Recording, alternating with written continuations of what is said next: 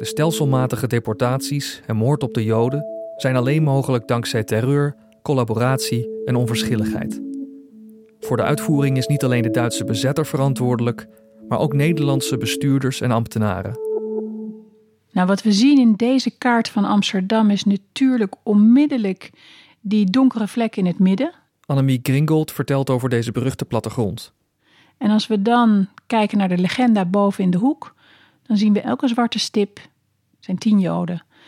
Dit is een kaart uh, die gemaakt is uh, door uh, gemeenteambtenaren van Amsterdam en in mei 1941 is overgedragen aan de Duitse bezetters.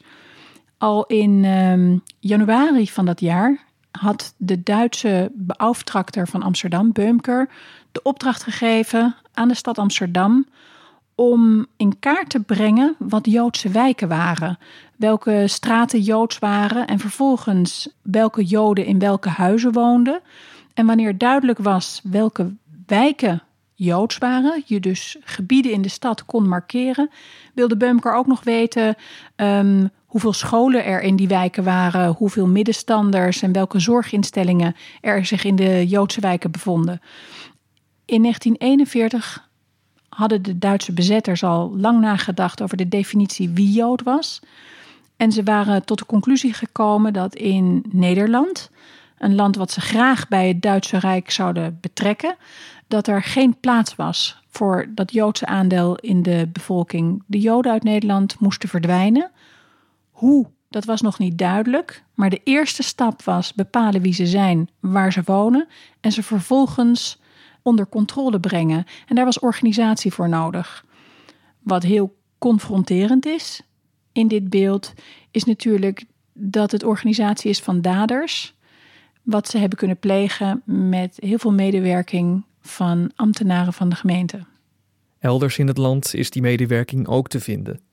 Harts Nijstad komt uit een familie die voor de oorlog een actieve rol speelde in de Joodse gemeenschap van Lochem in het oosten van het land. Maar in het interviewproject vertelt hij dat zij zich daar niet meer veilig voelde. We zijn in december 41 naar Amsterdam verhuisd. Met het idee, Amsterdam, daar ga je op in de menigte, daar ben je niet meer de familie Nijstad. En daar heb je waarschijnlijk een grotere overlevingskans. Want wij waren daar de Jood Nijstad. En de club NSB'ers die ik net heb aangeroerd waren in Lochem niet gering. Ik geloof op Lunteren na had Lochem het grootste percentage NSB'ers per bevolking in heel Nederland. Dus wij zijn naar Amsterdam verhuisd. Eerst naar een huis in Zuid. En daarna naar het ghetto wat daarvoor aangewezen werd. En dan moet je je voorstellen dat je dat deed.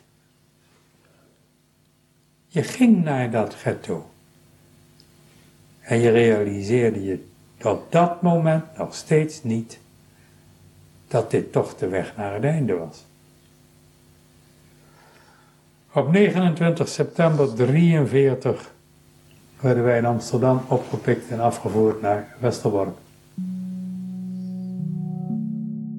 De Duitse en Nederlandse politie kregen in 1943 hulp van Nederlanders die op Joden gingen jagen. Zij kregen 7,50 gulden per opgespoorde persoon. Het was toen bijna onmogelijk om nog aan de Jodenvervolging te ontkomen.